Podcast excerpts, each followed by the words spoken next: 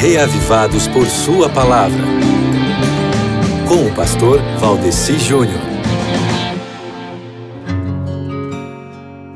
E aí, tudo bem com você? Você está se sentindo amparado ou está se sentindo sozinho?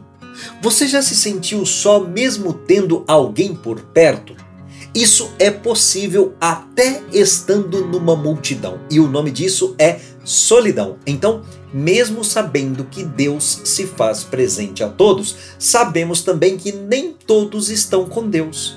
Você sente que tem a presença de Cristo na sua vida? Ou você se sente tão só que lhe parece que nem mesmo Deus estaria contigo? Meu amigo, o óleo do Espírito Santo, ele nos traz a presença de Cristo, que é o nosso refúgio para a nossa vida. E isso acontece como?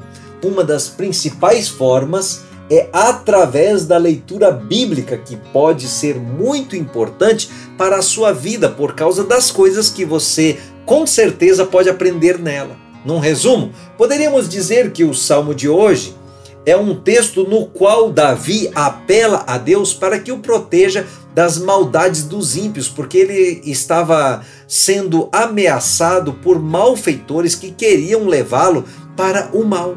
Então, nesse texto de hoje, que é o Salmo 141, o salmista pede a Deus que dê para ele a força necessária para ele poder resistir a qualquer sedução do mal. É uma oração chamada de oração vespertina por proteção e por santificação, por se entender que ela sobe até o Senhor como o incenso que se oferecia junto com a oferta de alguns sacrifícios da tarde naqueles tempos bíblicos. Você precisa ler esse salmo na sua devoção pessoal diária de hoje, meu querido amigo ouvinte, porque eu tenho certeza que ele contribuirá positivamente na sua comunhão com Deus. É um texto pequeno, de apenas 10 versículos, mas muito poderoso, porque foi escrito inspirado por Deus. Pode ser hoje o seu pão espiritual, para que você não se sinta sozinho.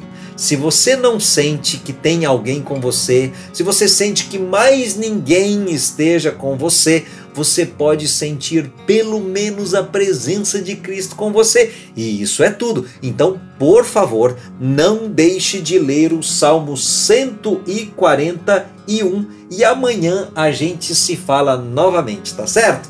Tchau!